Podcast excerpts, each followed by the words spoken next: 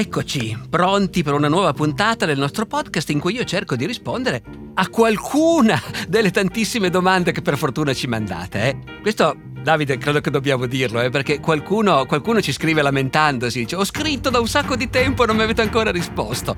Eh, ragazzi, noi, come dire, in media rispondiamo a tre di voi in ogni puntata, grosso modo, e abbiamo già ricevuto migliaia di domande. Questo non vuol dire non mandatene altre, eh? sia chiaro, mandatene, mandatene, mandatene. Però è chiaro che statisticamente non, non potete aspettarvi che, che vi rispondiamo tanto facilmente a tutti, ecco, dico bene Davide. Chiedilo a Barbero, un podcast di Cora Media e Intesa San Paolo On Assolutamente sì, le domande sono veramente migliaia, è difficile evaderle. Da un lato questo ci conforta perché vorrà dire che continueremo questa serie per moltissimo tempo. Però, professore, tornando alla puntata di oggi, è importante perché ci occupiamo di un personaggio che so le è molto caro, Napoleone. Allora partiamo dalla domanda di Niccolò che chiede mi sono sempre domandato cosa sia successo nel periodo che divide la fine della rivoluzione francese dall'ascesa di Napoleone.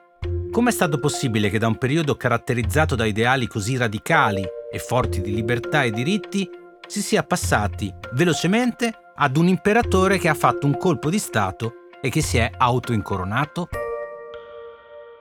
Ma in realtà bisogna un po' vedere, eh? bisogna vedere quali erano quegli ideali così radicali e forti.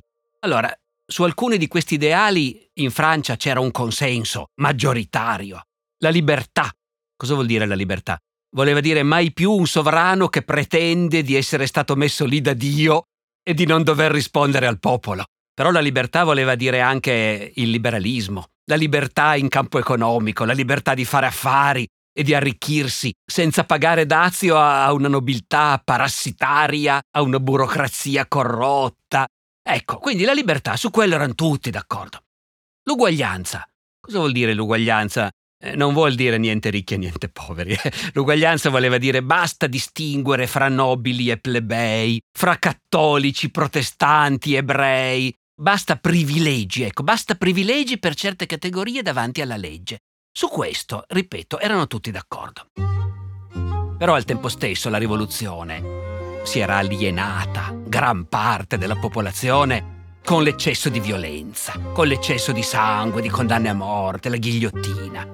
Poi ancora con l'instabilità del governo, le lotte fra i partiti, la corruzione parlamentare. E poi c'era ancora, ancora un'altra cosa che non piaceva alla maggior parte dei francesi, in realtà, l'estremismo contro la religione, contro la Chiesa, la distruzione della religione degli antenati, ecco. E poi, e poi aggiungiamo ancora una cosa, gli ideali, libertà, eguaglianza, mettiamoci anche la fraternità, va bene. Ma poi, ma poi l'ideale era anche la grandezza della Francia. La grande nation noi francesi che guidiamo il mondo, che siamo il faro del mondo e che abbiamo un'egemonia mondiale. No, ecco. Quindi questi sono i sentimenti dei francesi che in parte hanno sposato in pieno i valori della rivoluzione e in parte invece sono stufi degli eccessi. A questo punto, capite, arriva un uomo forte, vittorioso, glorioso, che incarna appunto quella gloria militare di cui tutti i francesi sono così fieri. E quest'uomo forte dice: No, no, la rivoluzione è stata una grande cosa, eh? eh il lascito della rivoluzione ce lo teniamo tutto, la libertà, l'eguaglianza. E la prova che io ve la lascio la libertà è che quando io mi impongo al potere vi chiedo il vostro parere. Napoleone è l'uomo dei plebisciti, che per tutto l'Ottocento saranno la vera forma di partecipazione del popolo, non la democrazia, ma il plebiscito. Siete d'accordo che Napoleone primo console diventi imperatore dei francesi? E poi noi oggi possiamo dire, certo, erano truccati, i prefetti andavano a vedere, ma di fatto comunque alla gente per la prima volta nella storia si diceva il tuo voto conta. Sei d'accordo? E loro erano d'accordo. Dopodiché, appunto, l'uomo forte dice: La libertà e l'eguaglianza ve le lascio, però vi libero dalla violenza, dai partiti, dalle maggioranze parlamentari, e già che ci sono, faccio anche pace con la Chiesa. Vi riporto i vecchi riti religiosi che in fondo vi piacciono a tutti. E volete che non siano d'accordo? Sono tutti d'accordo all'inizio. Francesco invece vorrebbe un suo bilancio su Bonaparte. Scrive: Tutto sommato, È possibile considerare Napoleone una figura positiva per l'Europa come esportatore dei valori repubblicani della rivoluzione francese o invece va considerato come un imperatore guerrafondaio desideroso di conquistare nazioni? Ma secondo me, sa Francesco, questa è una falsa alternativa, e cioè una cosa e anche l'altra. Una cosa non esclude mica l'altra. Perché, insomma, quando diciamo Napoleone cosa intendiamo? Intendiamo chi era lui personalmente, cosa gli passava per la testa, che uomo era, o intendiamo anche, come dire, cosa pensavano gli altri, cosa ha simboleggiato Napoleone, no? Ecco. Allora, l'uomo Napoleone, da prima di ieri, lo diceva già Tolstoi, Probabilmente era un poveretto da un certo punto di vista Napoleone, cioè un ambizioso, uno pronto a passare sopra qualunque cosa pur di arrivare al potere, uno disposto anche a versare il sangue degli altri senza farsi tanti problemi. Non doveva essere una persona simpatica personalmente Napoleone, avrà anche avuto carisma, sì sì, d'accordo, però era, qualcuno disse, un piccolo borghese.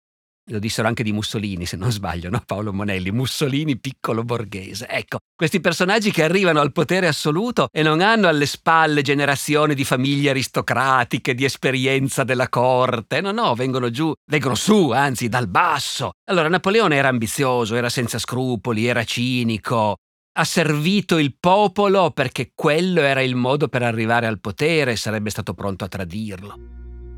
Se fosse durato Napoleone, è difficile dire cosa sarebbe successo, eh? Intanto aveva già rimesso in piedi una nobiltà ereditaria, ecco. I, I, vecchi soldati, dopo la caduta di Napoleone, ripensando agli ultimi tempi, dicevano, insomma, sotto Napoleone un soldato semplice poteva diventare maresciallo di Francia, ma già negli ultimi anni non era mica più così. Se fosse andato ancora avanti, secondo me, il fatto che un plebeo diventasse colonnello sarebbe stata considerata di nuovo una cosa eccezionale, come sotto l'antico regime.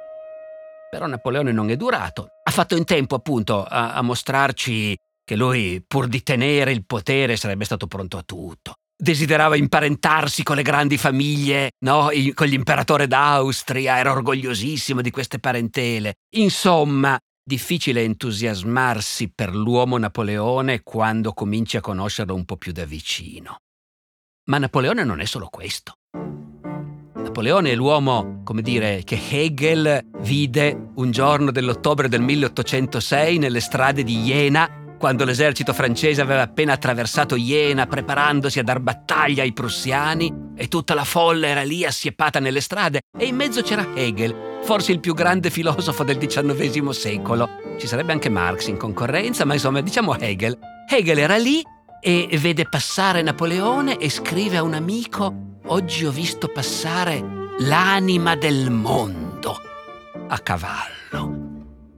L'anima del mondo. Allora non importano i limiti dell'uomo Napoleone. Per un'intera generazione Napoleone ha significato quello che sta succedendo adesso nel mondo si identifica con lui. E cos'è che sta succedendo nel mondo? Sta succedendo che il mondo lo stiamo rivoltando come un calzino. Che tutto quello che sembrava solido si dissolve nel nulla. Che gli imperi e i regni vanno a catafascio e che tutti appunto i privilegi, le rigidità, le ingiustizie del passato spariscono poi ne nascono di nuove di ingiustizie, a nessuno piace che le baionette dei francesi, quindi di un esercito straniero, ci portino la libertà e l'uguaglianza. Però la libertà e l'uguaglianza ci piacciono, eh. Possiamo non amare i francesi perché sono degli stranieri, però quello che ci hanno portato ce lo teniamo, ecco. Napoleone è questo. E questo per i paesi addormentati dell'Europa di antico regime ed è questo soprattutto per l'Italia. Ecco, nel caso dell'Italia noi lo misuriamo proprio, lo tocchiamo proprio con mano, questo fatto che ci sono due Napoleone. Pensiamo a Foscolo. Foscolo, veneziano, rimane sconvolto quando Napoleone vende Venezia all'Austria col trattato di Campoformio e scrive le ultime lettere di Jacopo Ortis per raccontare di un giovane veneziano che è così deluso da Napoleone, dal suo tradimento, che si ammazza. E va bene. Però qualche anno dopo, quando Napoleone si prepara a invadere l'Inghilterra, che poi non ce l'ha fatta purtroppo.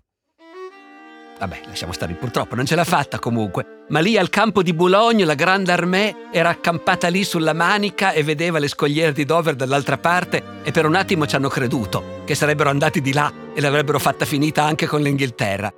E in quell'esercito al campo di Bologna chi c'era? Ugo Foscolo, ufficiale dell'armata di Napoleone. Perché comunque tu puoi aver capito che lui come persona non c'è da fidarsi e che ti tradirà se appena gli conviene, però, però sta dalla parte giusta della storia. Lui ha svegliato il mondo, lui ha svegliato quel paese addormentato che era l'Italia. Lo pensa Ugo Foscolo che è vissuto davvero, come lo pensa un personaggio immaginario che però, come dire, è, è un personaggio verissimo anche lui, Fabrizio del Dongo, il protagonista della Certosa di Parma, di Stendhal, il ragazzino italiano nobile che lo sa cos'è essere figli di una famiglia nobile in Italia, collegi, riti, gesuiti, messe. E poi arriva Napoleone. E Fabrizio scappa di casa per andare a Waterloo, sperando fino all'ultimo che Napoleone ce la faccia. Ecco, ci sono lingue, forse immagino, in cui una Waterloo vuol dire un grande trionfo. In Inghilterra c'è il ponte, la stazione di Waterloo. Ecco, in italiano una Waterloo vuol dire un disastro. Il che vuol dire che noi, anche senza saperlo, noi vediamo le cose dal punto di vista di Napoleone. Angelo da Verona e Gabriel da Taranto hanno posto grossomodo la stessa domanda, vale a dire come mai Napoleone non è stato ucciso, anche incidentalmente, dopo la prima cattura, con il rischio poi compiuto di un suo ritorno. E, aggiunge Gabriel, perché fu semplicemente esiliato e non ucciso da coloro i quali lo avevano sconfitto. Ma è una domanda molto interessante, ma secondo me soprattutto per quello che ci dice sul mondo in cui viviamo noi oggi. Perché allora, intanto andiamo a vedere i fatti. Eh, si parlava della prima volta no, in cui Napoleone si è arreso, 1814. Napoleone nel 1814, dopo aver combattuto una campagna meravigliosa e sconfitto un sacco di volte i russi e i prussiani che stanno invadendo la Francia, però questi continuano a premere e ogni volta che vengono sconfitti però sono un po' più vicini a Parigi. Alla fine la Francia, non Napoleone, la Francia non, non ci crede più che si possa continuare questa guerra e il Senato a Parigi decide che bisogna fare la pace con gli alleati e destituisce Napoleone. Nasce un governo provvisorio. Napoleone si rivolge ai suoi marescialli, i quali gli dicono all'esercito è stanco. Noi siamo stanchi, basta. E a questo punto Napoleone comincia a negoziare con, con il nemico. La resa di Napoleone nel 1814 è avvenuta in seguito a un negoziato. Ora, per carità, un negoziato molto pesante per Napoleone perché lui all'inizio voleva porre delle condizioni. Voleva dire io abdico, però fate imperatore mio figlio. Il re di Roma, il figlio di Maria Luisa d'Austria, no? Ecco, gli dicono no, non se ne parla neanche. Tu abdichi senza porre condizioni. Napoleone si rende conto che il figlio non ce l'avrà sul trono, torneranno i Borboni, va bene. E tuttavia il negoziato va avanti e gli alleati sono talmente contenti che Napoleone si arrende che gli promettono certe cose, insomma, come sappiamo tutti, lo mandano a fare l'imperatore dell'isola d'Elba. Sembra una burletta, però intanto comunque Napoleone riceve una rendita annua e ci sono delle garanzie per Maria Luisa che va a fare la duchessa di Parma e tutto questo viene firmato. D'accordo, allora. La seconda resa di Napoleone è un po' diversa perché dopo la disfatta di Waterloo effettivamente Napoleone intanto Già quando era scappato dall'Elba, il congresso di Vienna lo aveva dichiarato nemico pubblico dell'umanità. Il che tecnicamente voleva dire che se qualcuno lo ammazzava, eh beh, la cosa era legittima, certo. Poi Napoleone viene sconfitto a Waterloo e, e dopo circa un mese si rende conto che non ha più nessuna speranza e a quel punto però si affida alla generosità del governo inglese. Si consegna agli inglesi, sale su una nave inglese. Lui spera che lo porteranno in America e lo lasceranno andare a vivere in America a fare il pensionato lì. Gli inglesi invece non è ben chiaro se gli avessero promesso qualcosa, ma in ogni caso non vogliono più rischiare. Lo portano a Sant'Elena. Allora, già il congresso di Vienna che lo dichiara nemico pubblico, già il fatto che non, come dire, lo portano a Sant'Elena a tradimento, diciamo pure così, no? Ecco, e lo rinchiudono lì, sono già cose molto pesanti per l'epoca e eh, che fanno capire quanto Napoleone fosse temuto.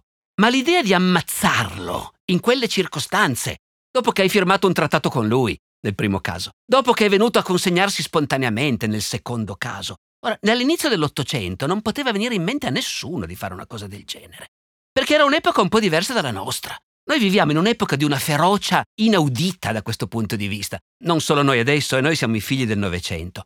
Il Novecento ha delegittimato il nemico, prima con gli odi fra le nazioni, prima guerra mondiale, Poi con le ideologie, comunismo, fascismo, nazismo, seconda guerra mondiale, questo vuol dire il nemico non ha diritto di combattere contro di noi, il nemico è criminale. Quindi lo sconfiggiamo, lo condanniamo a morte e lo impicchiamo, che siano i gerarchi nazisti a Norimberga o che sia Saddam Hussein.